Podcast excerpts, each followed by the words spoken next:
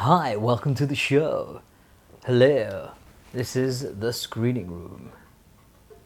Oh, fuck, that sucks. Windy Book. I'm like one of those guys who just goes up to fucking people and tries to chat to them, and uh, but then they usually walk away. Sam did not walk away. Thanks, man. And here we are in the screening room. It's true. Like seven fucking years later. nice. My name is Hemi, short for Hemrani. I live in Atlanta, Georgia, and I work for a television network, Turner Classic Movies.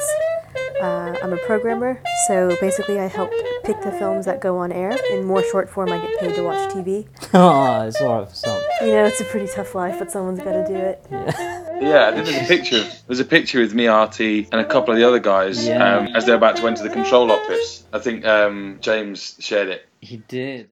The Screening Room, a brand new podcast featuring movie commentaries and interviews, coming soon.